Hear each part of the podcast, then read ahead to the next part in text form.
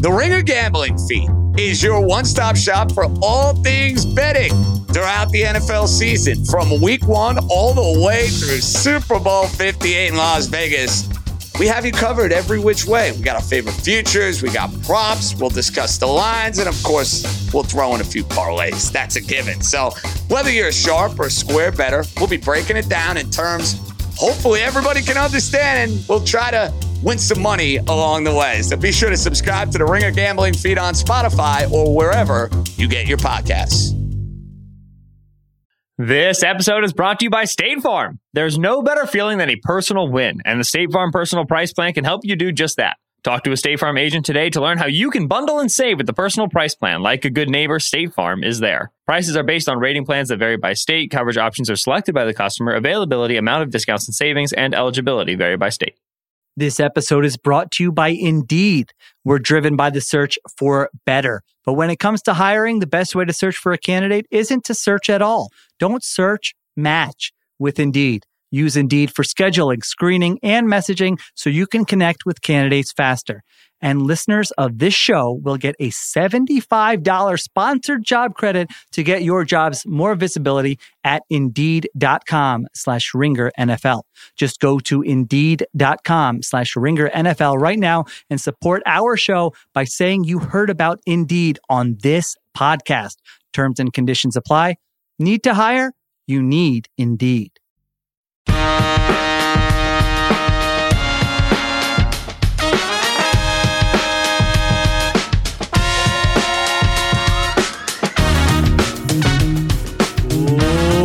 Welcome to Extra Point Taken Sheil Kapadia here, joined by Ben Solak.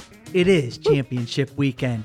Four teams left, two headed to Vegas, two going home. We will talk about those games, plus a pair of head coaching hires. Since we last spoke earlier in the week, we will lead the show with that Jim Harbaugh of the Chargers, Dave Canales to the Carolina Panthers. Picks, props, long shots. I mean, we got a lot to get to, Solak. How we doing? Oh, it's it is conference champion. This is the last like week of the NFL season, right? Super Bowl week is like special this, different than everything. This is the last like regular tempo. Do your column, do your piece comes out Wednesday, and pod is everything. This is the sayonara to like regular NFL 2023 season. Could not have come sooner. Gosh, I'm exhausted, but I'm excited.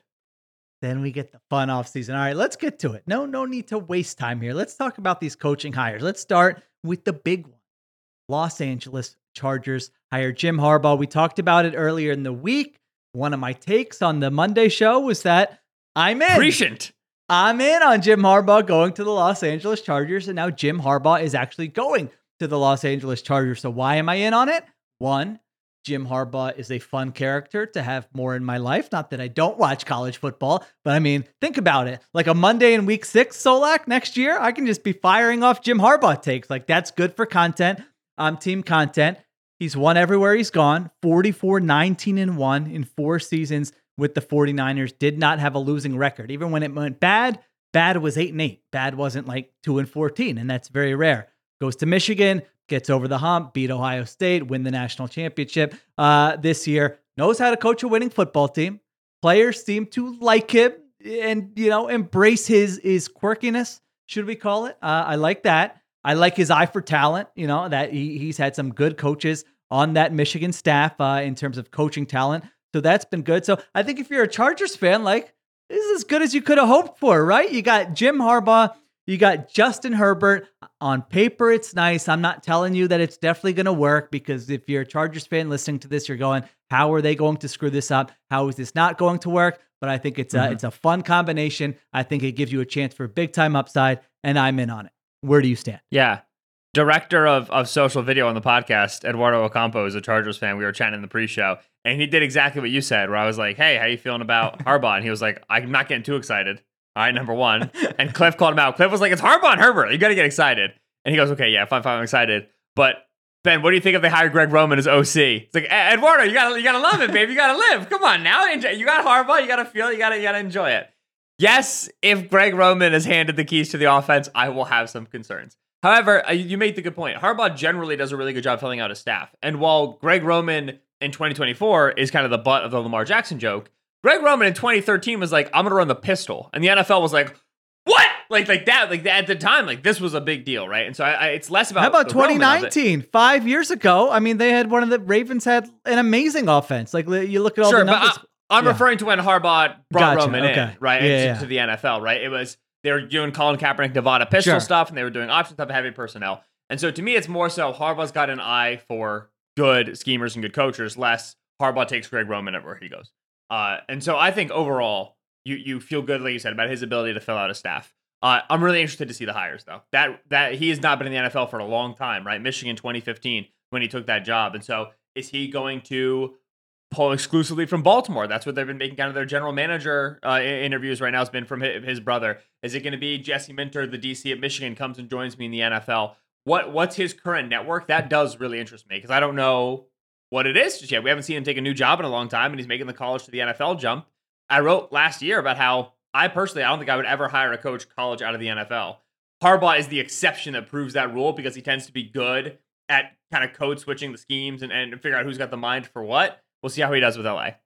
Yeah, I think actually more important than the staff. Like, I think he'll do a fine job with the staff. We'll see. I'm very interested in who the personnel person is coming in because you know you're at Michigan. All right, you're you're picking. You're literally picking all the players. You're recruiting players that you want to come in, uh, and they join your team. In San Francisco, that thing got real ugly with him and Trent Baalke. You know, even when they were winning games, but certainly uh, when they were losing games there at the end. So it's got to be someone. I don't want to say it's got to be someone he knows. You know, that's why I floated the Ravens thing out last week. Like if it's someone who his brother is vouching for, that no, no, no, like this is a good person. You will work well with this person. Something like that would make sense. If it's someone who's got no background with and doesn't know, then it's like, well, we'll see. And I don't think we know the details of the contract. Like, does Jim Harbaugh have final say on the 53 man roster? Does he have, uh, you know, final say on personnel decisions? Is that totally out of his control? And that's going to all go to the GM. So we kind of have to get details on what the setup's going to be. Um, but listen, there, there's always like, there's going to be potential for it to, you know, blow up at some point.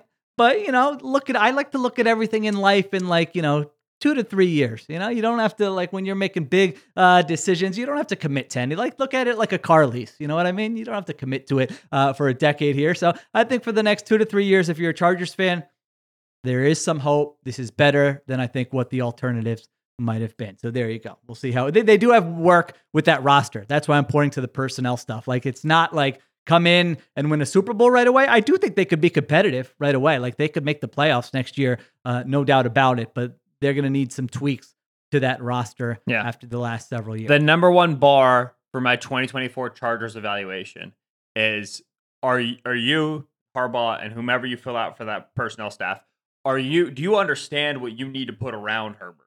Because the previous staff could never get there, right? The previous staff was like, look at all these big bodies, and it was like, dude, the guy can throw it a football field. Like you need to be able to create vertical space. You need to be able to stretch and take advantage of what you got here.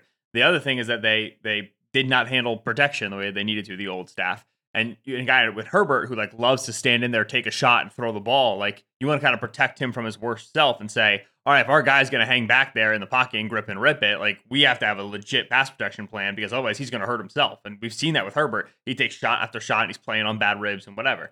Understand your guy and build around him. That's the number one thing. If they're 6 and 11, 11 and 6, or anywhere in between, I want to feel like they know what they've got in Justin and that they have an idea for what he's supposed to look like. I want to feel good about Herbert improving, saying, "All right, we saw so much potential first couple years, uh, and you know we, we we don't need to get into a big Herbert uh, conversation here. We'll have plenty of offseason to do that. But I want it to be like, ooh, they are getting the best version out of this guy, or ooh, he's doing things that we did not see him do the last two years, that kind of thing. So there you go. All right, other big hire, Carolina Panthers hire Dave Canales. I know, uh, I know, I'm getting old because now, like all these, you know, coaches are getting hired. I'm like, oh, I covered a team where this guy was, uh, you know, the wide receivers coach, which is literally the case uh, with me and Dave Canales when I was in Seattle. He was the wide receivers coach for Pete Carroll. So, first time offensive coordinator this past year with the Tampa Bay Bucks. Previously was Pete Carroll's guy. Be, got, got his foot in the door with Pete Carroll at USC.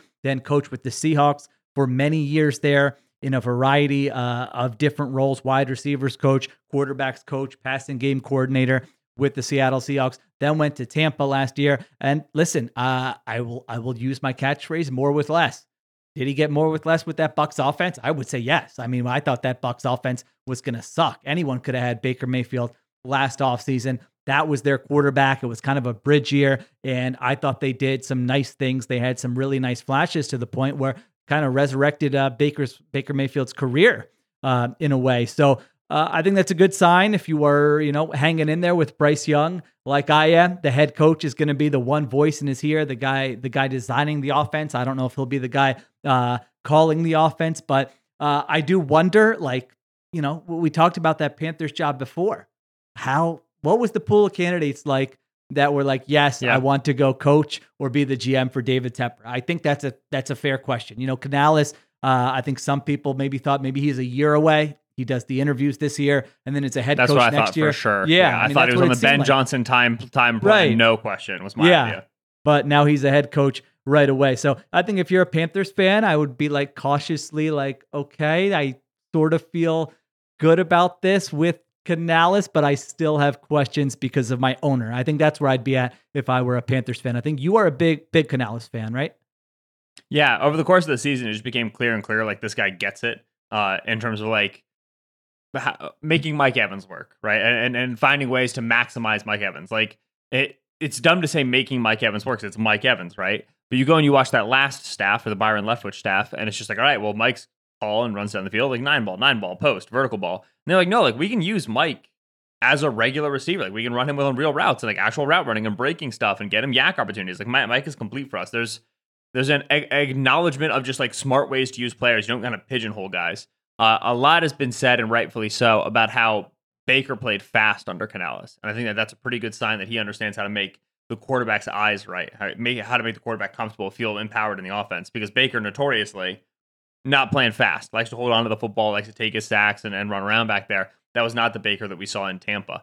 Uh, and then like obviously Chris Godwin, like a little bit of a quieter end of the season, okay. But in general, like the ancillary pieces with Rachaad White and Cade Otton and Trey Palmer, like they found creative ways to get those guys involved. It wasn't the most stacked uh, uh, unit there, and so Canales like is an iteration on an iteration on an iteration, right? He's on the sh- under Shane Waldron, right. and then but he had other experience, and then that from McVay and everything. It's incorrect to say that he's running like the McVay system. He's got a nice motley crew to him. He's got a nice. I've pulled some things from some different places, and that leads you to believe that all right, like he, he's got a sharp offensive mind on him. Now, in in Carolina, I'm not sure he can run what he ran for Baker because I don't know if you can like I don't know if you can do that with Bryce in terms of like the amount of under center stuff. Uh, I, I Bryce has always just been like a shotgun RPO quarterback because he wants to be able to see it kind of develop in front of him. He doesn't want to turn his back. Uh, the quick game stuff like from the gun is they, the Bucks didn't really rely on that too much. Um, it's interesting. I don't think his his system translates over one to one, but I also don't think Canales is the guy. I think that Canales is is is, is, is a sharp tack, is a, a, a smart cookie. And when he talks, man, like, I'll yeah, that's and, what I was gonna yeah. say. He, He's yeah. got that. Now maybe we're suckers, right? Because we're like, you know, media. And oh, oh, this. I was about cool. to say, I'm 100 yeah, percent a sucker for this. Yeah, me too. It's like, oh, you know, a clip circulates on social media. It's like, wow, this guy's actually willing to explain sort of what he's thinking here. Mm-hmm. That's how I love this guy. You know, I, I do think though he has that like, or I, I do think he will be sort of an easy to get along with leader, likable. He's got that Pete Carroll positive energy uh you know ask not not Pete Carroll's energy nobody has that but you know that that's sort of his like the way uh, about Dave Canales. So I, I, always like that you know I, I think that's good. I think players will take to that. But yeah when he explains it he's he, he speaks very much to what you're talking about. He's not like my system my scheme. He's sort of like well what's the yeah. defense doing? What do I have to work with? And as I write in my guidelines for hiring an NFL head coach everybody says that that they don't have a scheme and they'll adjust to what the players do but how many coaches are actually able to do that? Well, that separates the good coaches uh, from the bad coaches. And so we'll see if uh, he's able yeah. to work that out there.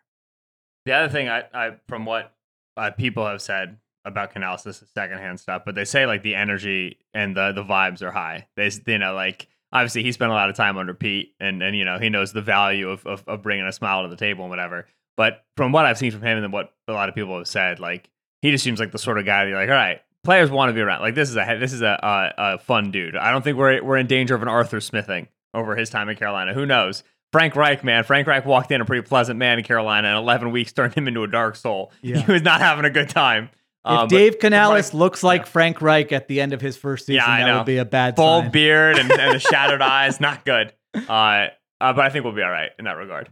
Breaking news here No From- way. from Kiera. Wait, don't look. Don't look in the chat. Okay. Did you oh, look in the chat? Don't look in. No, I haven't media. looked.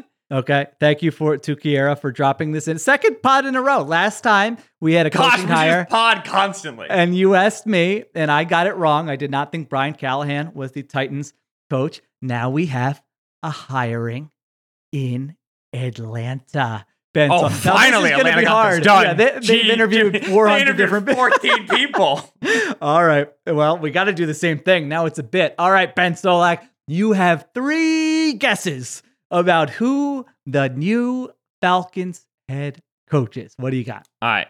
I don't think it, if it was Bill Belichick, you would have contained yourself like this. But obviously, the first guess, the first guess I have to give, Schefter. No, Schefter said earlier today he was like Belichick's running out of steam there, so I'm not guessing Belichick. I'm passing over Belichick. Maybe that'll look dumb. Okay. Okay. I'm trying to remember. Uh, they've interviewed basically everybody. I'm trying to remember who they've had for you second want me to try can't to find a list here? Can't be saying anybody who's who's active. I'm gonna start with uh, Bobby Slowik. Bobby Slowik is incorrect. Oh, All right, no Bobby. This is fun. It's much more fun to be the guy asking the question than the guy guessing. Okay, if I were Arthur Blank, I wouldn't do Dan Quinn. I uh, can't hire anybody. Dan. Quinn. Dan Quinn was already their coach, Ben. Yeah, Come on. I Get know. it together here. I- Stop cracking under I'm- the pressure. I, am just I'm just running through the names in my head of dudes who are actually available. How is the recently got- Times of India the first Google search? Is this just because it's me? I, I Googled Falcons head coaching search interviews and Times of India, which I don't, you know, I would read, I don't read, uh, is the first link. I mean, that's weird to me. Sorry, I'm trying to buy time for you. Go ahead. No, I appreciate it. um, dude, eh, this is I, I got at least a list. I don't have a list right now, so I can't remember anybody who's up for these jobs. All right. Um, so okay, want- Bill Belichick. I'll guess Bill Belichick. No, not Bill Okay. Belichick. Oh for 2. Oh, for two. Um, they interviewed Vrabel yesterday. I'm tempted to say Vrabel, but the Vrabel Arthur Smith thing feels weird to me. I don't know if they would do it. All right, Vrabel. Final answer. Incorrect. It is Raheem Morris. Oh, that's awesome! is your That's new excellent. Atlanta Fal- Falcons head coach, the guy who was getting endorsements from Sean McVay, Kyle Shanahan. I've heard Mike Tomlin say Raheem Morris is the best football coach I've ever been around. Players, right? Jalen Ramsey going to bat uh, for the guy. So Raheem Morris, uh, who obviously when he was very young, uh, coached the Tampa Bay Buccaneers for Mhm. let's see how many seasons was that? That was for one, two, three seasons. Three. Uh, three seasons coached the Tampa Bay Buccaneers. Uh, during that time, Tampa went 17 and 31. That was when he was 33, 34, and 35 years old. Then I guess he had an interim um, interim stint with the Falcons in 2020. Okay, I think I forgot about that. Had an interim Yeah. stint with the Falcons in 2020. So he Well, it, it's funny because I was thinking about the Dan. I was thinking about the Dan Quinn staff. I was like, okay, like it wasn't Dan Quinn, and my head was like Raheem Morris was also on that staff, but then I didn't say it.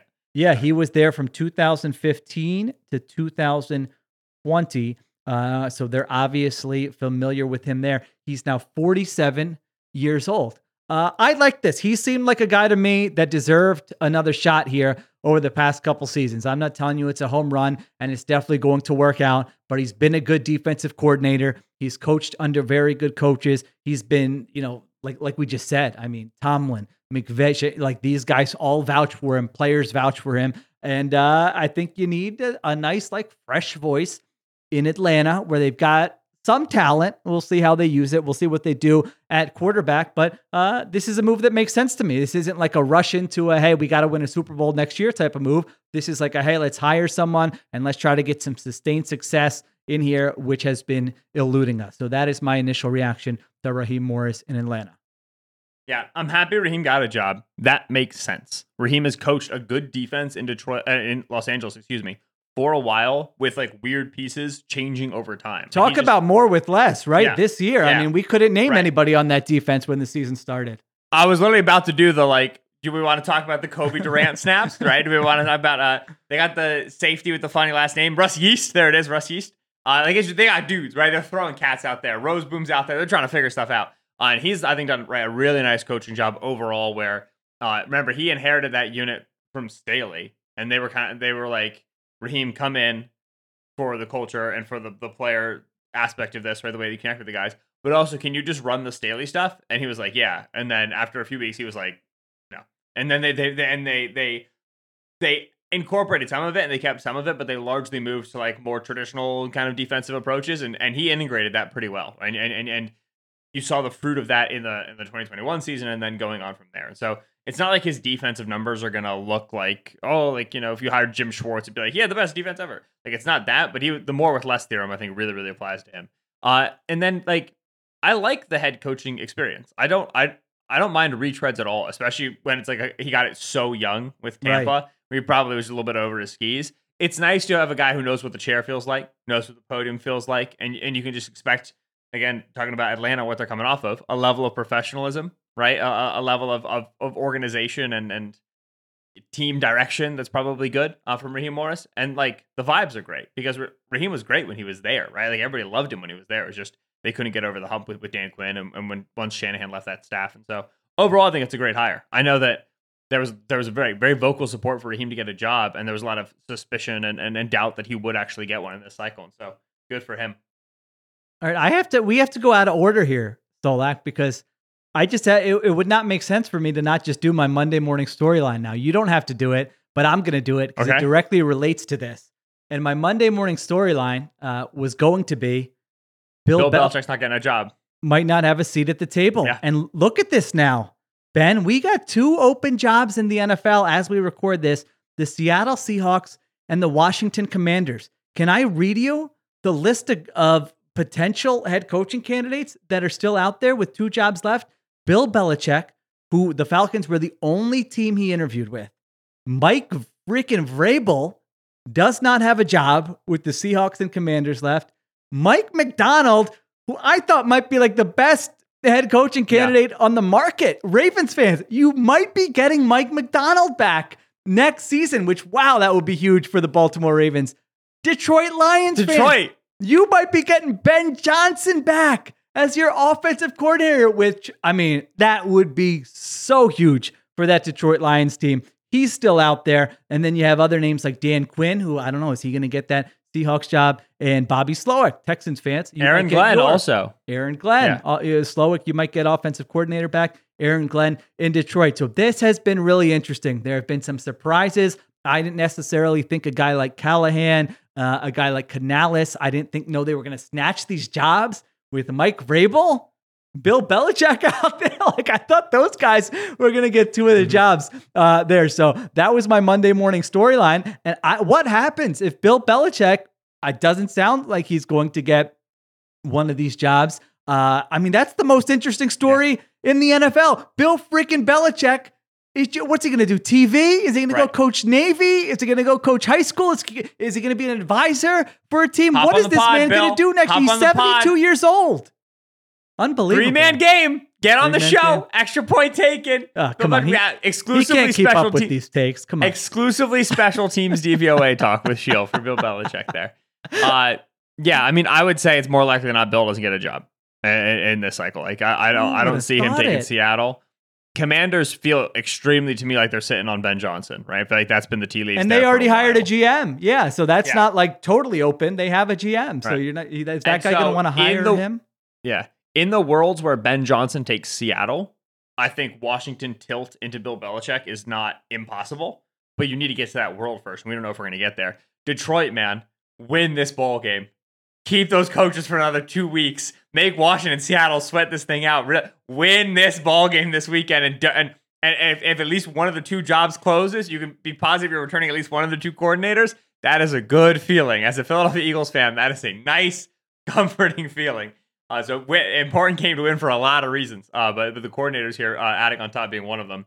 Yeah, I would say I, I'd be shocked if Bill gets a job, and at this point, I don't think Vrabel's getting a job either. Now, a year off, like I think more coaches should take the year off and then try to get the job again. The Doug Pederson instead of the Frank Reich, because you're just you're just tired. You're exhausted. Like give yourself a, a minute to breathe and like acknowledge that that other jobs will open up next year and they'll open up the year following. That I think applies more to Vrabel.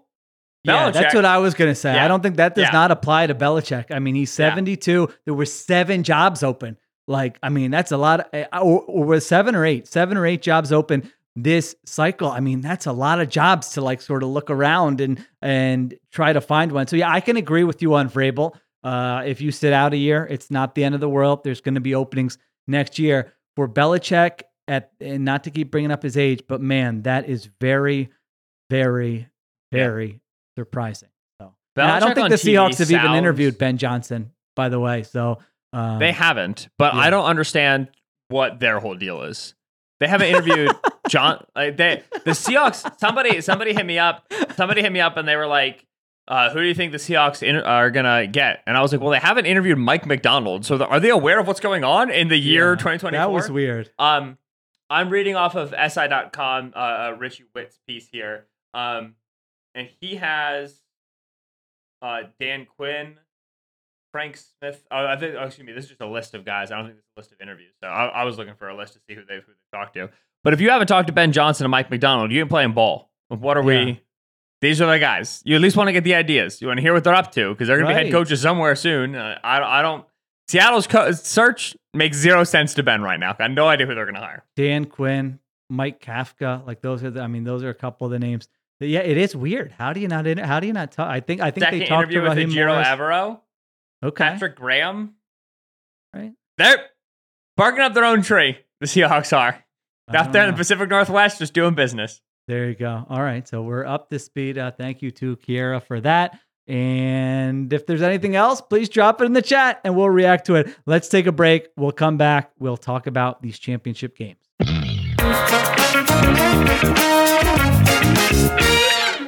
When it comes to the NFL playoffs, you've got to win one game at a time. But when you bet the NFL playoffs on FanDuel, one game can mean a lot of wins. FanDuel, America's number one sports book, has all your favorite bets, like the money line and the spread, plus all sorts of prop bets. Talked about these later in the show. I do like the Lions to cover, plus seven, and I do like the Ravens to cover and win, minus three and a half. Props wise, Christian McCaffrey under 86 and a half rushing yards, David Montgomery over 44 and a half rushing yards. And right now, every day that there's an NFL playoff game, FanDuel is giving all customers a no sweat same game parlay. That means when you combine all your bets for a chance at a bigger payday, you'll get bonus bets back if your same game parlay doesn't win. Just visit fanduel.com slash ringer NFL if you don't already have an account. Make every moment more with FanDuel, an official sportsbook partner of the NFL. 21 plus and present in select states. Gambling problem? Call 1-800-GAMBLER or visit theringer.com slash RG. Minimum three-leg parlay required. Refund issued is not withdrawable bonus bets, which expire seven days after receipt. Max refund $5 unless otherwise specified. Restrictions apply. See terms at sportsbooks.fanduel.com. This episode is brought to you by State Farm. There's no better feeling than a personal win, and the State Farm Personal Price Plan can help you do just that. Talk to a State Farm agent today to learn how you can bundle and save with the personal price plan. Like a good neighbor, State Farm is there. Prices are based on rating plans that vary by state. Coverage options are selected by the customer. Availability, amount of discounts and savings, and eligibility vary by state. This episode is brought to you by Indeed. We're driven by the search for better. But when it comes to hiring, the best way to search for a candidate isn't to search at all. Don't search, match with Indeed. Use Indeed for scheduling, screening, and messaging so you can connect with candidates faster. And listeners of this show will get a $75 sponsored job credit to get your jobs more visibility at indeed.com slash ringer NFL. Just go to indeed.com slash ringer NFL right now and support our show by saying you heard about Indeed on this podcast. Terms and conditions apply. Need to hire? You need Indeed.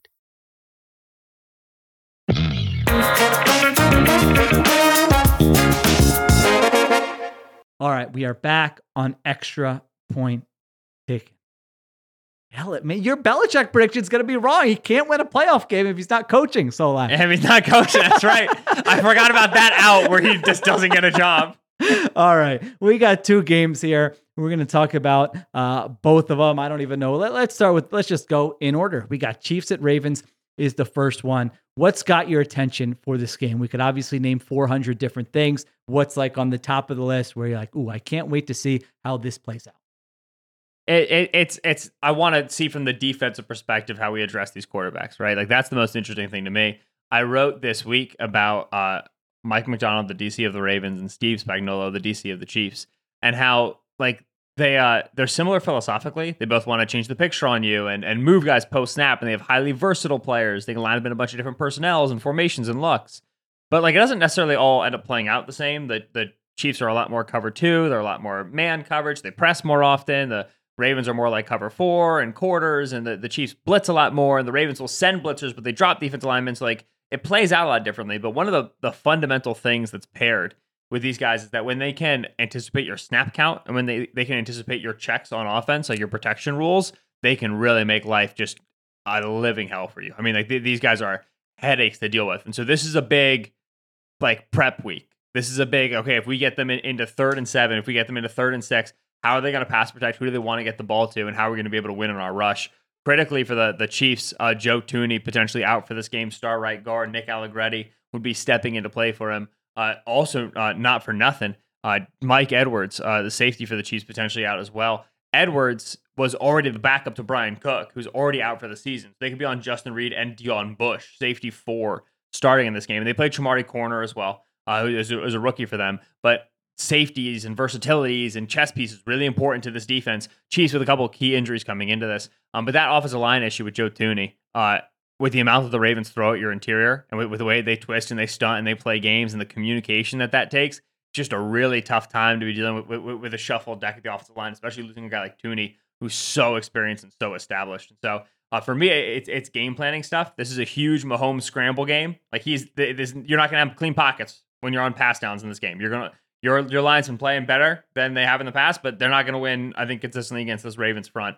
So this is gonna be a lot of Mahomes outside of the pocket, a lot of Mahomes tuck and run, and, and does a little waddling duck scramble, and you got to be able to tackle him in space and, and punish him for that. Uh, and then on the Lamar side of things, uh, the the Chiefs, man, when they play Lamar, when they play rushing quarterbacks, they bring those safeties way, way, way up. They bring them right. They bring them real low to the line of scrimmage. And they say, we are going to press and we are going to have a lot of presence in the box and we are not going to let you screw around with this quarterback run game. You got to win over the top, right? This is this is the game for why, why we went out and got Zay Flowers, right? Why we went out and got Odell Beckham Jr. So that way when we get that deep post one on one, we connect and we hit it. So for the Chiefs, it's all handoff to Pacheco and Mahomes scrambles. It's all five yard gains, staying ahead of the sticks, don't get sacked. For the Ravens, it's all they're going to take that away from us we got to kill him with 50 yard shots, right? We got to be able to kill him with the moon ball. Uh, in the interplay here, the chess match, this is one of the most exciting games of the season. Yeah, I, I had Mahomes versus the Ravens defense as, as the thing I, I want to see here. I mean, I've been yelling about it all season. Chief supporting cast isn't good enough. Tackles aren't good enough. There's no way. And here we are, one freaking game away from this guy getting his team back to the Super Bowl. I mean, is he going to make me look and and others who agreed with me look totally stupid or is this the game where that kind of lack of talent around Patrick Mahomes actually shows up?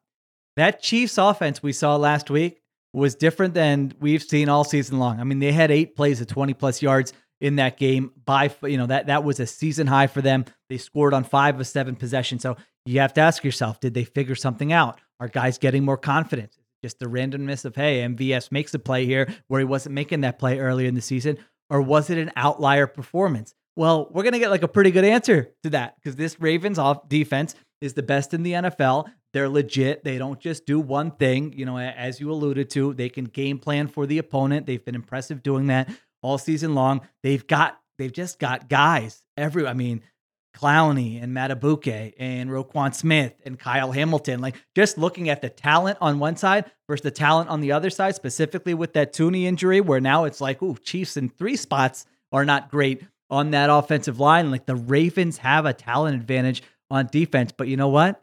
Doesn't matter sometimes. Like I just turned in my picks, Ben, for uh for the ringer.com and you know, I'm doing all the all right, here's numbers and and scheme. And then I ended it. I'm just like, is this going to just be a Mahomes game we're talking about like 10 years As Mahomes is an underdog again, right? Yeah. So he's going to win outright 80% of the time. Mahomes as an underdog on the road against the best defense in the NFL, where Mahomes does not have all the guys he's had in years past. Is he just going to be able to figure it out and not take sacks and put the team on his back and scramble, like you said, and make second reaction plays and make every good decision? Like, you know, we always look at the highlights and I love watching him too, but my gosh, this guy as a decision maker, just knowing what's going on around him, the spatial awareness, what the defense is trying to do to him, like all these things, eh, we could name 400 things that Mahomes does uh, at mm-hmm. an elite level. Is he going to be able to make? Because the Ravens, it's not going to be easy. The Ravens, this will not be easy for Patrick Mahomes. He will have to make those 1% plays. Is he capable of making the 1% plays? Of course. We've seen it over and over again. Like I was thinking about that Rams game in week 14 where Matthew Stafford was awesome and t- they took the Ravens to overtime and they scored what, 31 points in that game. Like I think it's going to, and Matthew Stafford had a lot more help than Patrick Mahomes has with this Chiefs team, but it's going to take that type of effort,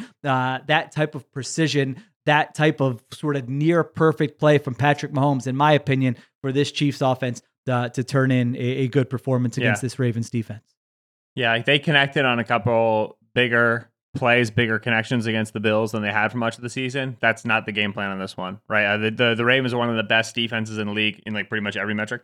Um, but in passes of over 20 air yards, they are yes. suffocating. They are really, really good on the deep shot. And so this is your run run YAC game, right? It's it's the it's the ugly sort of game that the Chiefs have been playing, but you know, generally winning for much of the season, 21-17 and 24 to 20 where it's not, you know, the usual playoff performances and they're not going to have a walk down the field the way they did against the Bills and that banged up defense. That game is not coming. The, the Ravens are going to make them play that short and shallow game. This is an enormous Isaiah Pacheco game, right? This offense works when Pacheco's in there because they don't have a, a, an alternate back to really bang it between the tackles. That's not Clyde Edwards-Helaire. That's not Jerick McKinnon. Uh, uh, uh, excuse me, uh, Pacheco back uh, at practice on Thursday. He was walking through. The expectation is that they're just keeping his workload light so that he can play. Uh, they need Pacheco and they need him to, to, to be an important player, a big player in this one. Uh, the other thing is uh, Mahomes' scramble success. Uh, like in the playoffs, it, like in the regular season, it's good, and then in the playoffs, it jumps to new heights. Like, yeah, this is like we're obviously going to get to bets and props later this is the Mahomes rushing game. This is the he carries it 11 freaking times game. Like it, it has to be because coverage wise, they're going to lose. Like like they're they're they're not going to reliably get guys open right. against the Ravens. He has to create with his legs. Sounds like we may have one of the same wagers in this game once we get to the contest. But uh, yeah, Chiefs uh, second in the NFL in average yards after the catch this season. Ravens defense fifth uh, at at limiting yards after the catch. And to your point, Ravens first in DVOA against deep passes. So uh, this doesn't look like a game. It would be surprising if the if the Chiefs won this game by gashing the Ravens yeah. downfield. They're going to have to be methodical. And, yeah, and that run run methodical approach has been accompanied by such a good defense for the Chiefs. Right, it's been excellent all year. It's been a matchup defense that's been great. Lamar, like it's a, you you are you are running into the quarterback who's played the best ball this season. Like in in almost every other game you've played, you've had the quarterback on your side who's playing better ball. Not this game. Like like in this game, it's a it's a draw, right? Or it's Lamar edge. Lamar's the MVP, and uh, the Chiefs are, are, are bad success rate against scramble, right? Because of how much they move guys in, in the back seven. That's not where they're successful. They've been successful this year, pr- uh, pressuring, right, heating guys up. Next gen stats had this unbelievable stat. Lamar, uh, in games in which Lamar is pressured on at least 40% of his dropbacks, he has won 62% of those games. The average NFL quarterback wins 36% of those games, mm. right? When, when Lamar gets pressured, it doesn't, doesn't really seem to fluster the Ravens offense as much as it should. Uh, so the way the Chiefs have won is just not the model that you're usually going to win against. Uh, you would beat Lamar out with. So even if they get that run run methodical and they're scoring seven on the Ravens and they're inching those drives down the field, you just worry Lamar on the other side is going to match you seven for seven, and he's going to do it a lot easier you really have to be like picture perfect on offense. Last time we saw uh, Lamar Jackson go up against Spags was week two of 2021. Chiefs were very blitz heavy in good that game, game, And Jackson had a, a, very good game 18 for 26 for 239 yards.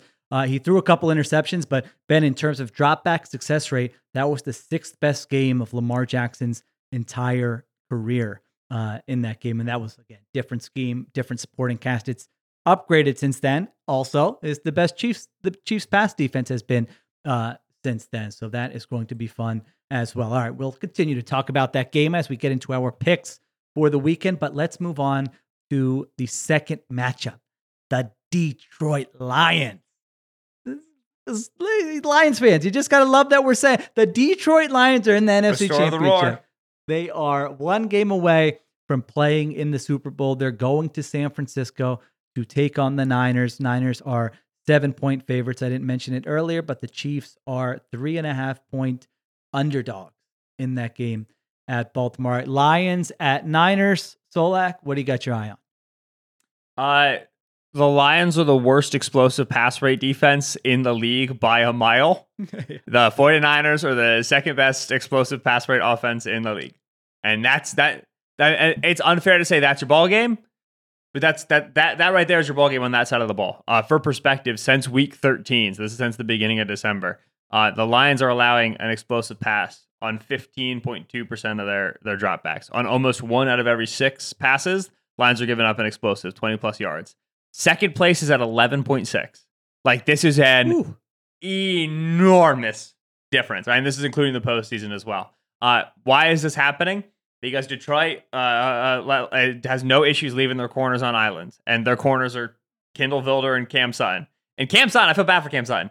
Cam Sutton's like a fine corner too. It's just that he's playing corner one right now, Yes, and that's I agree. not not yeah. And, and and like he hasn't even been as bad as as I think he's he's uh made out to be. It's just that he's often in the highlight reel, right? And like this that's that's the nature of playing corner. But Kindle Vildor on the opposite side, right? They have all these safeties and they rotate these guys, and Brian Branch is good in the slot, but they just lose to the deep outside shot. And and, and Aidan Hutchinson has really stepped up his game down the home stretch. He was a high pressure, low sack player for much of the season. He has become a high pressure, high sack player as of late. And that's just regression, right? That's just like some unblocked sacks and some noisy stuff. But altogether, like he's having the sort of disruptive, I can win for my defense 1v1 and, and save the other 10 guys. Like he's having that level of impact, that star impact in the postseason. Needs to have an enormous game against Colton McKivitz uh, to get this done uh, against the Niners. Obviously, there's a Deebo Samuel question, and the Niners, oh, they cover with Deebo, they don't cover without him. They're they're they're uh, they're about one and three without Deebo playing on the season. Yeah, but if you go and you look, like take out the Cleveland rain game, like the offense was still explosive. Like they were losing to some, you know, like Kirk Cousins had a hero performance in prime time for the first time in his life. Like it was, it wasn't like you know, Brandon Aiyuk and George Kittle forget how to play. Uh, Yeah, Brock I've got- forgets how to play when Deebo's not there. Yeah, sorry, not not to uh, interrupt you, Please. but I agree with you because I, I've got a little nugget that says the same thing. I mean, I, I think there's this thought that like the 49ers off when they had that losing streak, their offense completely sucked. Like it did not completely suck. Their defense was not good, and they turned the football over. When they haven't had Deebo Samuel this when so when they've had Samuel with Brock Purdy this year, they've had a 50.9% success rate, which is best in the NFL. When they've had Brock Purdy and not had Deebo Samuel, they've had a 47.3% success rate in the NFL. Guess how many teams have had a 47.3% success rate in the NFL this year, other than the Niners? The answer is zero. Three? Yeah, no, Okay. zero. Yeah, it would still be their offense without Deebo Samuel on a down to down efficiency basis would still be the Mhm. best offense in the NFL. Now, there's noise, it's a small sample on off stats. I get all that, but uh, I'm with you. We, listen, we can all agree Deebo Samuel's aw- awesome and their offense is a lot better when they have Deebo Samuel, but their defense, do- I mean, their offense doesn't like fall apart, like you said, and it doesn't suck all of a sudden because they don't have Deebo Samuel. So I, I'm glad you uh, made that point. Yeah. So, uh, but altogether, right? Deebo or no Deebo, Purdy's the middle of the field. That's where the uh, you know I said deep outside they'll lose, but the Lions also have linebacker issues in coverage. You can win over the middle of the field to them. Uh, the Lions not great against tight ends. Uh, you have George Kittle. He's he's walking explosive play at tight end. Like there's just there's a lot that the Niners can find success within the passing game. It's worth noting, running game wise, Lions defense really strong. That's obviously uh, the, the Niners are tend to still be a high rush over expectation team. They still want to hand the football off. This feels like the sort of game where, where Kyle's going to have to skew towards letting Brock run the offense a little bit more, which in big games, he tends to do that with Brock, where he'll come out and be a little bit ha- pass happier than, than usual. Uh, and so altogether, you expect them to just be able to have a big day moving the football. Now, the other half of this is that the the Niners are a bottom five defense against the run, right? And have consistently struggled against this late. I put this up uh, on Twitter because I think like folks don't realize in general. Uh, since week 13 again, since December started, the Lions are better than the 49ers on defense by EPA per drive and by success rate. They're 23rd in EPA and 15th in success rate. The Niners are 26th and 22nd. Now, those numbers aren't perfect, right? There was a week 18 game where the Niners were playing the Rams in meaningless game. Arik Armstead was out for it. But in general, if you look at like broad numbers, right? We get down to specifics, it's terrifying for the Lions because the explosive pass stuff. Broad numbers, this Lions defense is not as much of a liability, it's a huge difference liability than the Niners are. The nature of the liability is the difference. Uh, the 49ers against the run have been a, a, bottom five EPA team for most of the back half of the season. They've been a bottom five success rate team. We saw the success that Aaron Jones had against them in the Packers uh, uh, Niners game. Structurally, they allow themselves to lose to the run. And Detroit has shown us over the course of this season and seasons past, they will have no problem handing the football off in a shootout. If they feel like it's to be a high scoring game, like, oh, we got to throw Jared Goff, got to go down the field. No, they'll just chunk it on you, right? I mean, this is the uh, Dan Campbell team. Now, Jonah Jackson injury, uh, uh, left guard, he leaves the game. Frank Ragnow super banged up. What percent of him are you getting? You might have offensive line issues that mitigate this for Detroit. But if they get good line play, if they get healthy players back, or if they just commit to it, even if they're losing, you know, five play, 75 yard drives to the Niners, they can come right back with a 17 play, 75 yard drive of their own. And we see points get up on the board here. And so it's a bad look for Detroit defensively. They really don't match up well to the Niners but there's worlds in which the offense keeps pace, and we're in for a lot of fireworks. Yeah, and, and with, now with Detroit's run defense, you're right. I think they're first in rush uh, DVOA against the rush. Last week though was a little concerning. I mean, that's a bad Bucks uh, running team, and mm-hmm. you know they got him a little bit. They didn't run the football often, but man, they were averaging I think over five yards per carry. Their run defense did not look dominant. As someone who was week. on the Rachaad White under, and then That's he right. Uh, went over and then immediately left the game with injury. I'm aware of what Rachaad White did on, on yeah. against the Lions.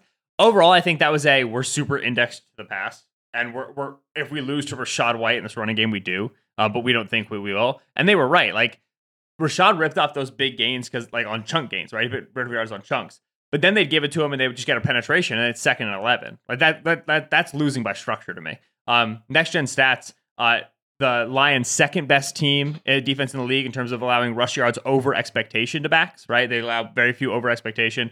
Third best teams in terms of getting penetration. Uh, and mm. Christian McCaffrey is all about yards over expectation, yards over expectation, block yards behind the line of scrimmage, you know, getting that, that positive stuff from, from the scheme. That matchup is, is a big deal. Um, spoiler alert, I'm on under for Christian McCaffrey rushing yards when we get there. Okay.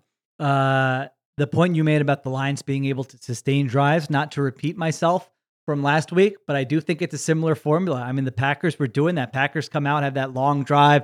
They're shrinking the game. Lions theoretically have the ability to do the same thing. I do think this is a game where you need your offense to help your defense. Can you limit the Niners to eight possessions instead of 11 possessions? I think that's a big deal here where you're able to invite some more variance as seven point underdogs if you can do stuff like that. So uh, we'll see. Jared Goff, uh, this Lions offense, that run game can they string together long drives in this game? You're, you're right. I mean, listen, that Niners defense overall has been good this season, but man, Packers were going up and down the field on that Niners defense uh, last week. And, and so if you look at it overall, this Lions offense has been pretty much as good as that Packers offense all season long. So I think they've got a shot there with that formula. All right talk more about that game as well as we get to some of our picks. I gave my Monday morning storyline. So, like, what do you have? What's your Monday morning storyline before we get to our picks? Yeah, uh, my Monday morning storyline is uh, Detroit Lions attend Super Bowl 54 in Las Vegas. Whoa! Whoa, baby! Before we get to the picks, seven point dogs. Do you think they're going to win the game outright? I I think they have a pretty good shot. I think I think seven is too big of a number. I'm going to be on Detroit plus seven. I've been on Detroit this entire postseason, uh, and, and and I said at the beginning they're my wild card team. I liked the the run that they got. I liked the draw that they got. Like I said, defensively, I'm terrified with how they match up to to San Francisco. I know we talked about how that offense is good without Deebo. Still missing Deebo is meaningful. It is one of your primary weapons. It's one of your versatile. You know, we we mess around with formation guys. But the, the main thing for me is just looking at the Lions offensively they I, I, they're a lot better than the Niners defense, and they have the ability to control clock and control tempo and, and control game script. I don't think that the Niners can be able to steamroll Detroit the way that it's it's projected. I think this is a much closer game than than seven is indicating. Now, Detroit had the two games at home, right, and they, they had the four field aspect of it. Going on the road against a really playoff experienced team as a young team, like it is a it is a tough road to hoe. It absolutely is. And I think if you you know water gun to my belly I had to pick one of these teams to, to you know see tomorrow. I'm probably picking the Niners because I just feel better about it. But I think this is I, I I'm I'm surprised that this line has stayed this big. I took Detroit plus seven at open, feeling like all right, like we're gonna see some sixes, and we haven't seen some, some sixes. We've seen mostly money towards the Niners, but see seven get a lot of juice. Uh, I, I understand the doubt over Detroit. I understand the visibility of how this defense is struggling. I just think that the Niners' defensive issues are pretty dramatically understated. And I think there's a much better chance this is a shootout. This is a possession game. This is a who gets the ball last game. This is a who makes the turnover game than people realize. Uh, and and I like I like Detroit's ability to continue to hang in those. So give me the Lions. Why not? All right, let me make the case for Niners blowout. I'm not telling you what my pick is, but I have thought about the Mhm. case for a Niners blowout. It's pretty straightforward. You mentioned it. Lions are down. Jonah Jackson. Frank Ragnow is going to, I think, their center, trying to play through like four different injuries in this game. Frank's held together with duct tape, man. Yeah, there there is a possibility where the Lions pass rush just tees off on The Jared 49ers Goff. pass rush. Oh yeah, sorry. The 49ers Yeah. pass rush tees off on Jared Goff and forces him into mistake after mistake after mistake. For as well as Goff has played, those are still in there. We saw it in that Rams game. He had a few of those in there. And there's a chance that the 49ers literally score on every possession. I mean, they could have a, a play of 25 plus yards on every single possession in this game. That is a big, big mismatch as well. Goff's going on the road. They're not in the friendly confines of Detroit anymore. He's going on the road. I think there's a chance that maybe people overrate, you know, that or, or have recency bias with that Brock Purdy Niners offensive performance last week when it was in the rain. It was a weird game. For most of the season, they have been by far the best offense in the NFL. So there you go, Niners fans. Yeah, you were probably listening, going, "Come on, someone make the case for our team here." So there you go. That's the case for your team blowing out the Detroit Lions. All right, we take a break, then we come back and we make our picks for championship round weekend.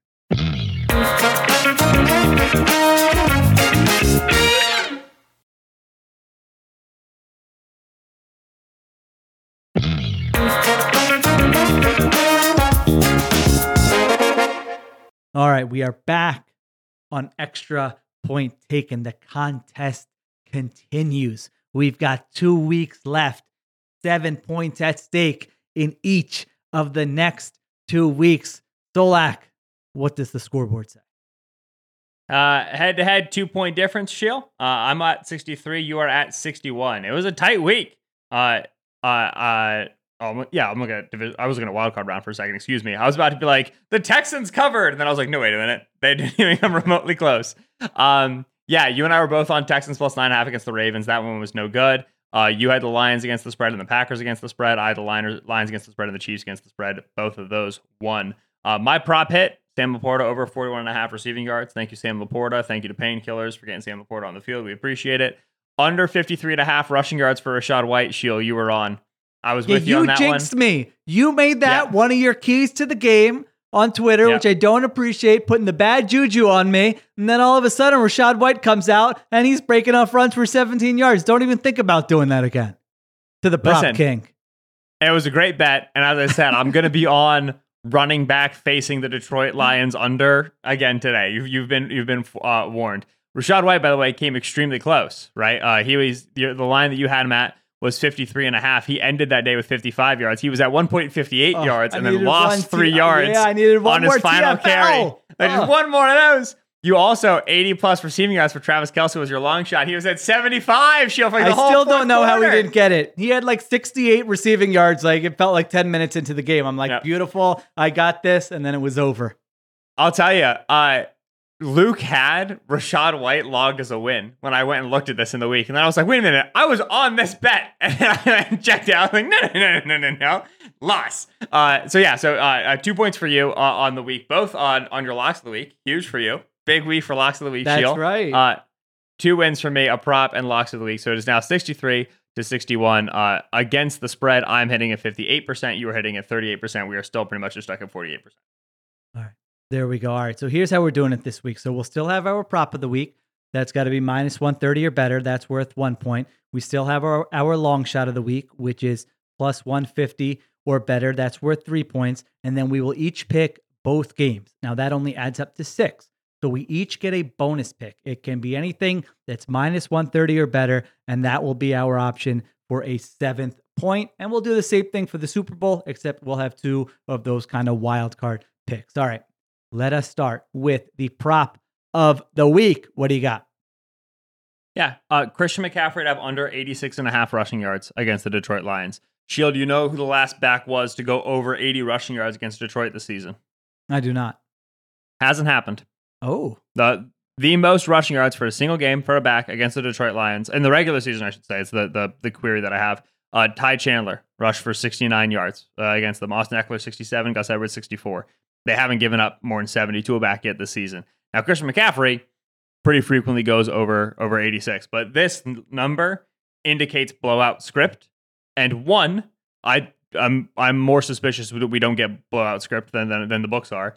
Two, I think on blowout script we see less Christian McCaffrey and more Elijah Mitchell because we they already were starting to deal with Christian McCaffrey calf issues, a little bit gimpy, long season as we saw at the end of the regular season and then into the postseason where he's on the sideline with the Green Bay Packers getting the Theragun, getting the massage. Right, they know he's he's not at hundred percent, and accordingly, I think if they're on a you know, we're up 17 points here in the third quarter. I think it's going to be all right.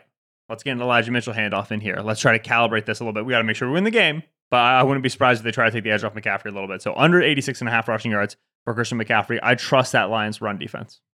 the unders are so hard at this point because like I was looking at some and then I'm like, wait, no, no, no, that player's awesome. Do you are you sure you like? Are you sure you want to do that, Sheila? like, do you do you really want to take like Everybody Lamar? who's playing has had an incredible game or two Exactly. at this point. So what are you Like, supposed so- to do here? Like, should I take my uh, Mahomes under a Lamar under? No, no, no. What are you doing? Pick something else. So I am taking an over for my prop, and I'm thinking a Brock Purdy over 274 and a Yeah. half passing yards. Lions have given up over 300 passing yards in five straight games. I'm hoping Solak's right about the rushing and that the Niners aren't going to be able to rush the ball as much in this game. And they're going to say, all right, we can't rush it.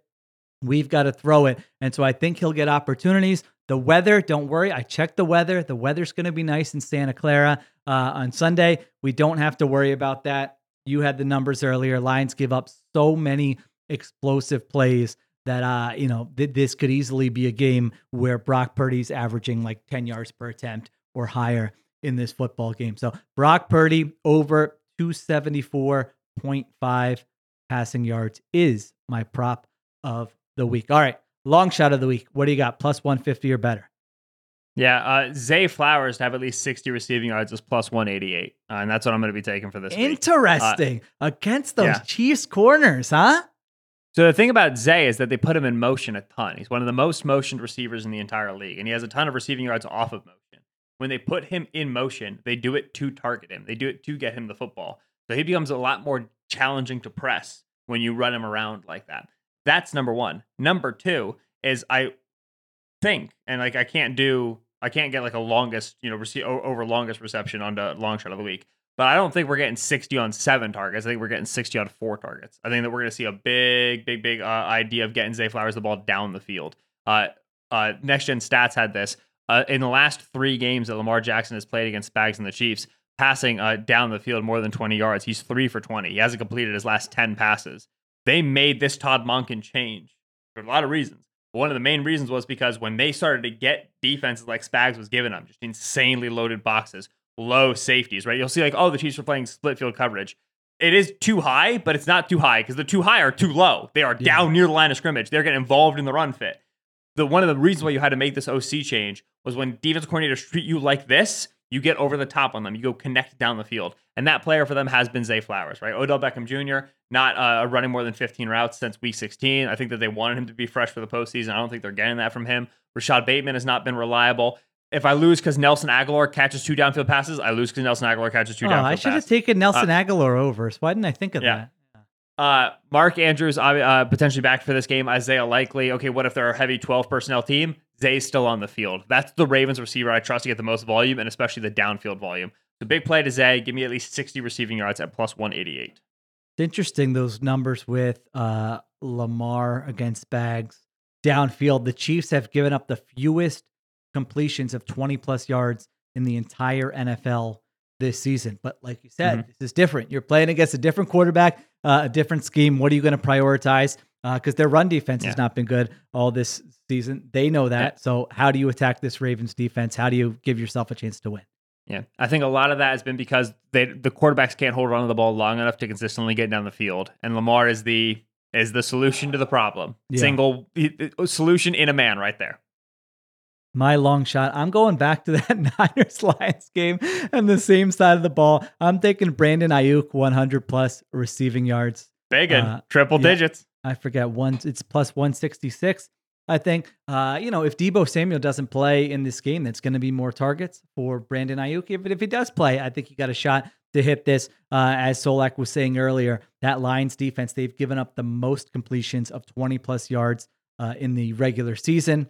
And so uh, I think you have a chance here for Brandon Aiyuk to have a big game against those Lions corners. Again, we talked about it earlier. They're going to be one on one at times. And so Aiyuk had seven 100 yard receiving games during the regular season. So seven out of 17. That's pretty good. I like my chances there of him having a monster game here. So there you go. All right. Yeah.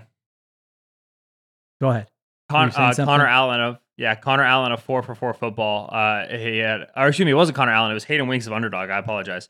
Uh, Hayden Winks had had a a, a funny tweet where uh, he highlighted that that when the Lions have just four defensive backs on the field, which they play base, right, four down defensive linemen, three linebackers at a pretty high rate. Brandon Aiyuk averages like four and a half yards per route run or something, just like an absolutely astronomical, absurd number because they're getting you into hard play action and they're hitting Aiyuk in the big spaces. I don't think the Lions are going to give the Niners those looks. Now they have these four safeties playing well, I would be stunned if they're in base that much. I think they're going to be Ifeatu Melifonwu was going to be a safety for them and Chauncey Gardner Johnson and, and so on and so forth. But there's a world in which we're looking back in this Brandon Aiyuk game and he's just like, yeah, 17.3 yards per reception, five yards per route run, 150 yards. Like if the Lions are going to give them that sort of play action stuff, it's going to be a ball game with the Aiyuk because they don't have a man cover who can stick with them. Just you know, do that up to 100 yards and then do whatever you want. That's all I Yeah. ask. All right. Uh, nonsense prediction. This is not part of the contest, but Solak, do you have something weird you think is going to happen this weekend? Yeah, I think there's going to be like a little spicy uh, uh, Greg Olsen, Tom Brady, Fox announcer vibe thing, right? Ooh, Because- I like Yeah. this. All right. So, it's much better than uh, mine. Yeah. So for those of you who don't know, uh, Tom Brady is going to be uh, the the 2024 uh, Fox number one play caller color guy. Congratulations! Like he signed this deal while he was still playing, and then he was going to do it in 2023 and pushed it off for a year. And it's a very funny storyline for me because like, why are you? Why are we signing future contracts for color commentators? It's ridiculous. Anyway, in his interim, the the Fox had a Super Bowl. Like Greg Olsen's our first team guy, and then Greg like walked out and he was like doing cool tight end stuff. I was like, all right, sick, whatever. And then Greg got awesome. Greg was so good, Uh, unbelievable color commentator, cool stuff, good ideas, big analytics. Right, Michael Wilbon's yelling about analytics. Greg Olsen's like, no, analytics are good, man. Like just the awesome. Well, now, right, this is going to be Fox's last game. This is it, right? It's Oh, we got Greg Olsen, and then yeah, yeah, right. Because CBS got the Super Bowl, so this is going to be technically Greg Olsen's last game as uh, the the primary color commentator, and then it should go straight to Tom Brady. So I think we're going to get a little like sports media reporting. Like I don't know the the New York Post guys who do this or whoever it is, but there's going to be some sort of like you know like uh, Greg Olsen looking at partnership with Thursday Night Football, Amazon Prime, you know whatever. Greg Olsen looking at the Greg Olsen might leave Fox because Greg Olsen should. Greg Olsen should be calling primetime games in the NFL. He's excellent at doing it. And I don't think Tom Brady is going to be that good. So, of all the things to watch for this championship game, this is a deeply football nerdy thing. But I will be enjoying Greg Olsen calling his last. I'll be enjoying the last game of Greg Olsen in the Fox A booth. If he's the Fox B booth guy, whenever I hear him, I hear him. That's great. But altogether, I think he's, he's done an awesome, awesome job. And I wish he got to hold on to that job. I'll be enjoying him calling uh, the NFC Championship game. Let me ask you this because I also uh, really enjoy Greg Olsen. He is. I'm trying to think. Yeah, he's he's number one on my list. I mean, he explains the X's and O's. He he's on top Mhm. of it with the analytics. He's not boring. He's not too dry. He doesn't like he's he's entertaining. He's got the good energy. He enjoys his job. He prepares for his job. Like everything about a Greg Olsen.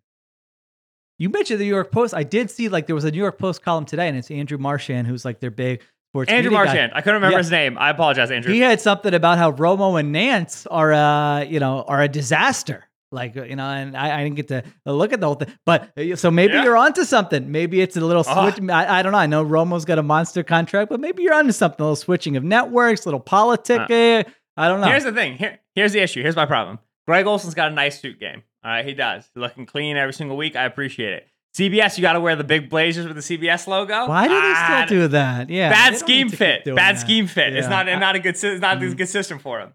Um, Romo, man, I can't do it. I just can't. I can't. It's, it is agonizing. I, I I I have no comment. Uh, you you could get in your contract, I think, that you don't have to wear this. I don't think if that cannot be a deal breaker. This wearing the blazer with the CBS. Here's logo. the thing. It could be cool. Just make it a cool blazer. Make it like old school. blazer. That's what they should do. Yeah. Make it real old school. Right. You know, Exactly. throwbacks make it, are make in. it classy. Make it fun. A lot of Hall of Fames and Masters and various other tournaments and or you know legend halls are doing a good blazer. CBS should be able to do a Yeah, good blazer. it can't just be a navy with the logo. I agree with you there. Yeah. Good take. All right, mine's boring. I don't even want to say mine after yours. Yours was great. I just think the Lions need to play a high variance game. And last week I said someone's going to do an onside kick. Now I'm just saying the Lions are either going to have a fake punt, a fake field goal, or an onside kick in this game. That 49er special teams, an issue. Solak loves when I bring up a little special teams DVOA. 25th, the 49ers last week. The pack, by the way, some amazing fumble recoveries last week. Underrated. Holy cow! The fall. I mean, Eric Wilson. Eric Wilson, and then there was was it was it Dalton Kincaid had like the punch out after the Josh Allen fumble. Oh, yeah. I Yeah, mean, yeah, incredible. What Football effort. IQ play. I don't even know what it's like to give that much effort to anything in my life. Yeah, I'm trying hard here, but I mean, come always on. wonder. Eric Wilson, unbelievable. Uh, so I think you're going to get. I, I don't think Dan Campbell's going to coach scared here. Uh, I think he's going to realize what kind of game he's in. I think he's going to realize his defense is up against it against that Niners offense, and I think he's going to have a trick up his sleeve that we're going to be talking about for better or worse. As you know, if it doesn't work, everyone's going to rip it and say, "Why did he do that?" If it does work, people like me are going to say, "That's what I'm talking about. You play to win the game." So look for a fake field goal, fake punt, or onside kick from Dan Campbell. All right, let's get to it. Locks of the week. We will each pick each game, and then we got one more pick at the end. That is a wild card. Well, uh, why don't we just start Lions Niners? I already know your pick. I mean, you're picking the Lions Yeah. outright. I'm also on the Lions plus seven. I was going, I was struggling with this. It's one of those where I start Yeah. writing the thing in the column and I go, I'm taking the Niners. I think it's going to be a blowout. And then I get to the end and I go, man, this Lions team has been so competitive last 29 games, Solak, 22 and 7. This Lions team going back to last year, three losses by more than 7 points in their last 29 games. Like that is impressive. They went to Dallas. Uh, they were competitive. They beat the Rams at home.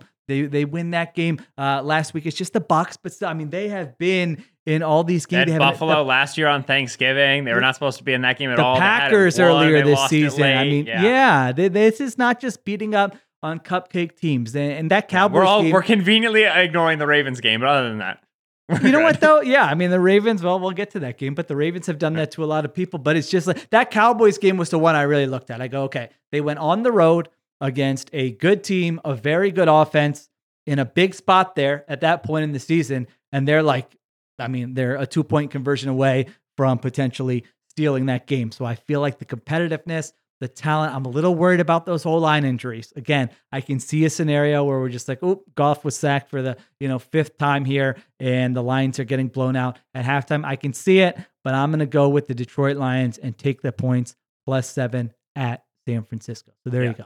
Yeah, yeah. Uh, that I'm on Lions plus seven. Obviously, I did my Lions Super Bowl 58 prediction, which I'm pretty sure I said 54. I can never remember. I always call it the year, and then I'm like, well, no, it's not. It's it doesn't have a four ends with an eight. Okay.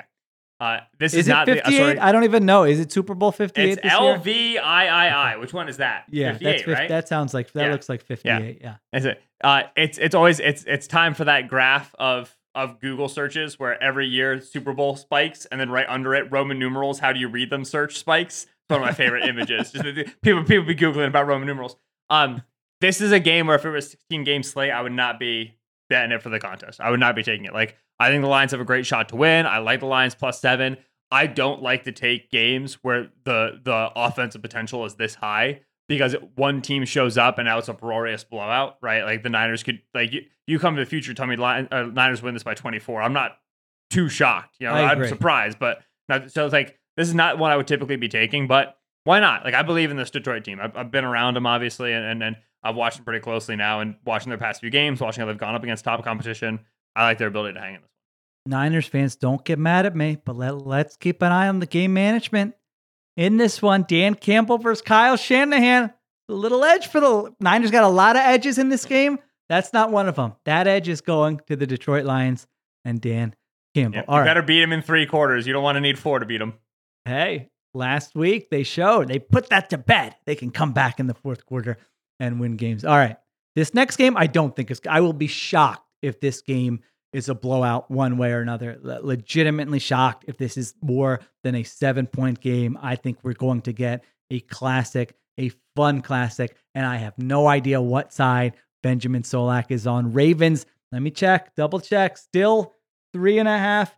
Yes. Yep. Raven. By the way, Ravens three and a half minus 115 versus Chiefs Yep. plus three and a half minus 105. Solak, what do you got? I'm on the Ravens minus three and a half. I think they're the better team. I think they're at home, and I think they're well coached. And I think they're equipped for a Super Bowl run.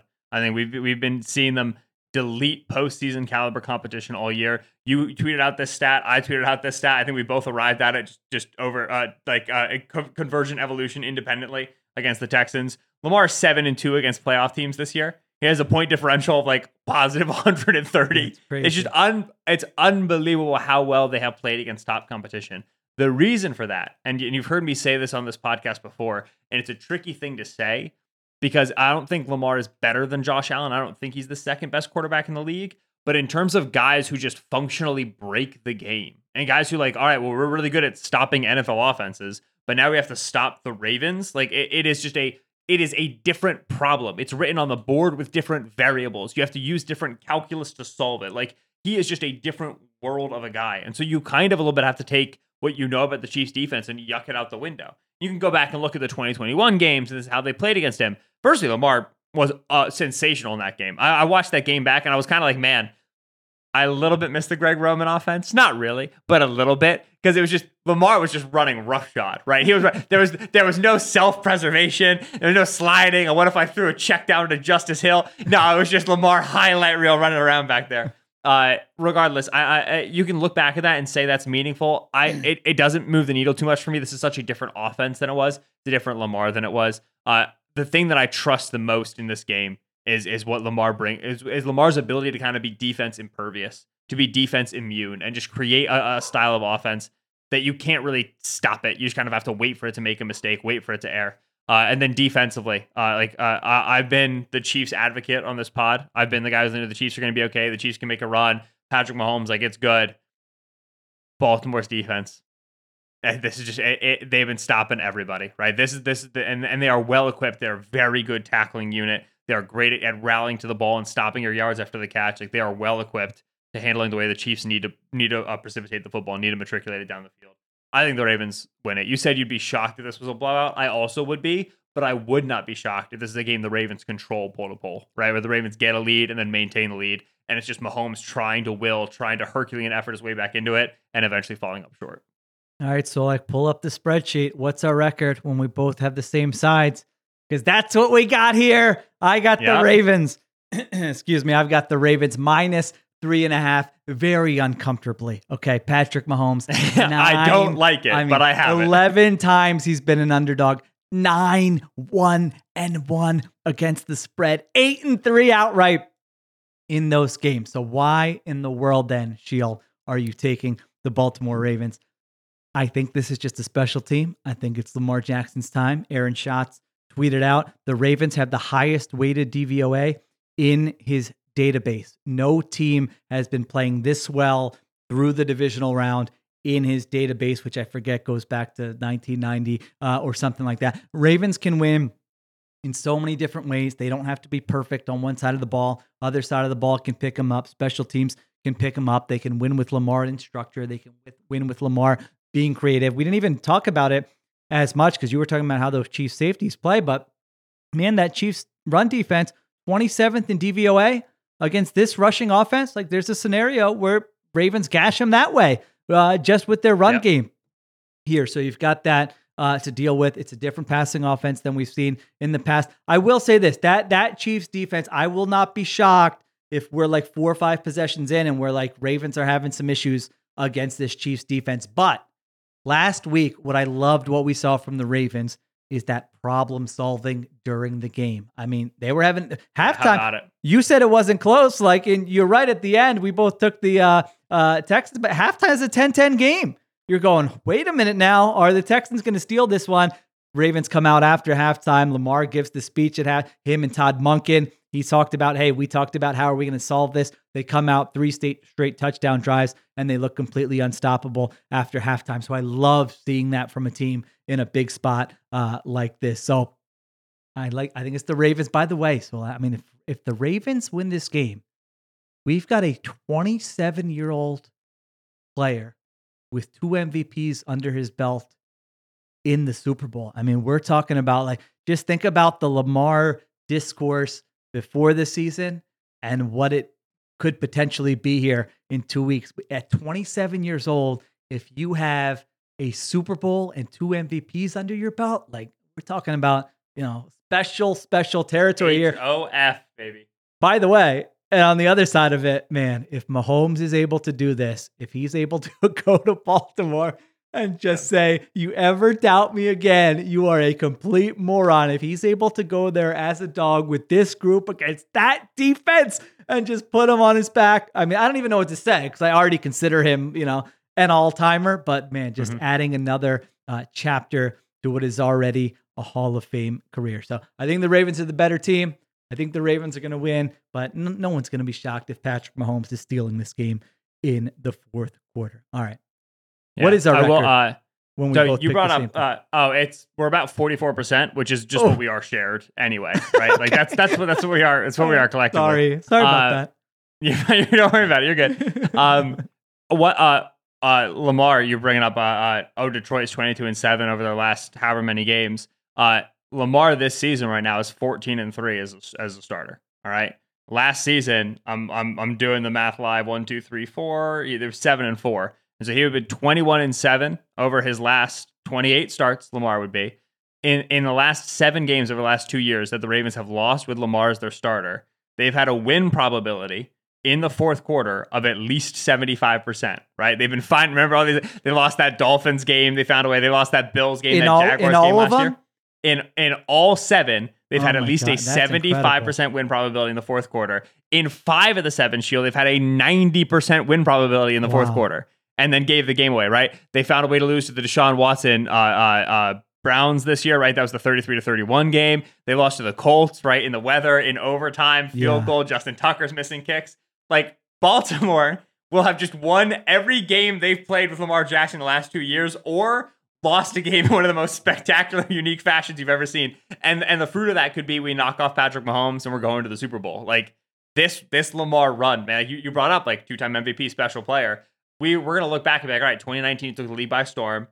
2020, 2021, there was a recalibration, there was some injury.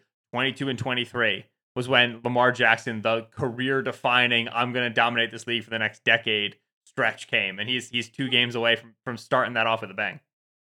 50, I mean, you don't even have to just give me the last two. 58 and 9. I know we can't talk about QB wins, but 58 and 19 when Lamar Jackson is their starter in his entire career. I mean, that's including his rookie season from start uh, to now. So uh, good ball been, player, man. They're just always, always in it. Now, listen, the Chiefs are always in it with Mahomes too. So don't think that we're dismissing that at all. He he's already been there, done that, and could be doing it again. Uh, Lamar Jackson is trying to do it here for the first time. All right, what is your final wild card pick here? We might have the same. I think we got the same thing. What do you have? Or uh, not okay, doing what I you referred to earlier? I won't take Mahomes rushing to create the uh, to create the um uh, uh some some difference. We, okay. we matched we matched on both on both uh, locks. Uh, Dave Montgomery to have over 44 and a half rushing yards is something that I'm already on personally. Uh, Dave Montgomery rushes uh, at least has at least 10 carries in each of the last nine games. Uh, his carries line for this game is set at 10 and a half with heavy juice to the over. I think that's a that's a fine pick if you want to take it. Again, I'm not expecting as big of a shootout game script. I'm also not thinking that the Lions get down 14, they're going to walk out throwing the football. I think they're going to hand this off. Uh, the Niners are a four down front, right? That's how they, they they want to align, and they'll align in it pretty much all the time. This is not a versatile team in terms of how they get their defensive line on the field. Uh, Lions, when rushing against a four down front, uh, they're top three in success rate. Rushing between the tackles, they're top five in success rate. That's where you hit this team. And that's why I like uh, Demo a little bit more than I like Jahmyr Gibbs, whose number is placed at 47 and a half. Gibbs is obviously the juice, right? He, he He's the lightning, he's the, the explosiveness. But, but they like him a little bit better when they're getting those five down fronts. They're going to nose tackle like Vita Vea, and they need to get to the boundary. That's more so where they live with Gibbs. When they need to go between the tackles, they'll go with Demo and just have him get vertical. Uh, Jared Goff throws to the middle of the field like like that they that is even more than Brock Purdy, even more than Tua Tagovailoa. He needs that to be successful, and Fred Warner takes that away from you. Niners best defense in the league, defending middle of the field. If you are going to open the important area of the field for Jared Goff's passing game to succeed, you need to run directly at Fred Warner. You need to show him vertical runs right to his mouth. And ideally, you need to punch him in it with Dave Montgomery a few times. So I think you're going to see a big established Montgomery push from the Lions over 44 and a half rushing yards. I'm also personally on like over 55, over 60, like over 70. I'm, I'm all the way up there on Demo. I think it's a big day for him. There you go, Aaron. Thank you. I mean, he's you're in the lead, so you're giving me the Patrick Mahomes one that we talked about. I've got it. Patrick Ooh, Mahomes. Zay Flowers' number just dropped. It's now plus Okay. 172, 60 plus. Somebody just hit Zay Flowers big. I will investigate. Okay. Uh, I've I was like, what? I thought he got injured or something. You started yelling and Zay Flowers. No, it, like, "Oh, it, he it okay?" means, it means other people are betting on him to go over. All right, all right. I've got Patrick Mahomes over 26 and a half rushing yards. We talked about it earlier. It's an old standby. Just take Patrick Mahomes over rushing yards in the playoffs. You'll be in a good spot. I think there's going to be snaps in this game where he's back there looking, uh oh, nobody open. I got nothing. I got to go make a play.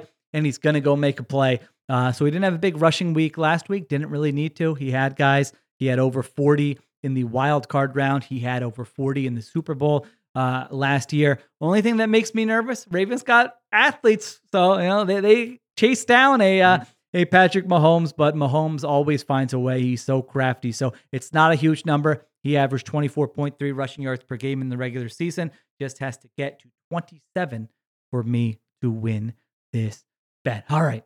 There you go. Man, there was a lot Uh, to cover there. Coaching changes, championship games, picks. What do you got? I was just going to say Patrick Mahomes to have at least 40 rushing yards plus 220. There A you go. worthy investment. And A I think you investment. and I believe so. Like you will have a fan duel. Uh, what do you got coming? You got a, a parlay, a prop. What's coming Yeah. up? Uh, yeah. So I no, I have my FanDuel parlay coming up. For those who don't know, when you're in the app, if you look at the top, there's a bunch of like little, you know, recommended bets you can scroll through. There's one that's always from the Ringer parlay for the Sunday games. That's built by your boy. And so if you like what Mm. Ben was talking about with some of these props, uh, you can find that on, on the top on the top of the screen on Sunday. So if you want to you want to tail with Ben and sweat it out, he's, Ben complains about things on Twitter like why aren't they doing this more? You experience what I experience on a day to day. You you can join me on that parlay. There you go. And your fine. Give us your picks one more time from the pod for the contest. What do you got? I think Christian McCaffrey is going to go under 86 and a half rushing yards against the Lions. I also think David Montgomery is going to go over 44 and a half uh, for the Lions against the Niners. That's my bonus. In Chiefs uh, Ravens, I do like Zay Flowers over 60 receiving yards. That's my long shot of the week. It's right now at plus 172. Uh, my locks of the week. I think Detroit's going to cover plus seven against the Niners. Oh, baby. I think it's going to be a good one. And then the Ravens minus three and a half uh, at home against the Chiefs. I think you're seeing a Baltimore 49ers Super Bowl again. Probably put the water gun to my belly. That's what I would pick. But Ravens Lions rematch, man. Detroit looking for for some vengeance off of that midseason embarrassment. I would not be I would not be surprised. I've got Brock Purdy over 274.5 passing yards. My long shot, I've got Brandon Aiyuk 100 plus receiving yards. I also have Ravens minus three and a half at home against the Chiefs and Lions plus seven at the Niners. And then my wild card, Patrick Mahomes over 26 and a half rushing yards. All right. There we go. Only one more game to talk about this season. Everyone enjoy the games on Sunday, championship weekend. Thank you to Cliff Augustin for producing. Thank you to Eduardo Ocampo for his video production. Additional production supervision by Conor Nevins and Arjuna Ramgopal. We will have Nora and Steven dual threat recapping these games Sunday night. And then Solak and I will be back Monday with another episode of Extra Point Taken. Everyone enjoy the games. We'll talk to you next week.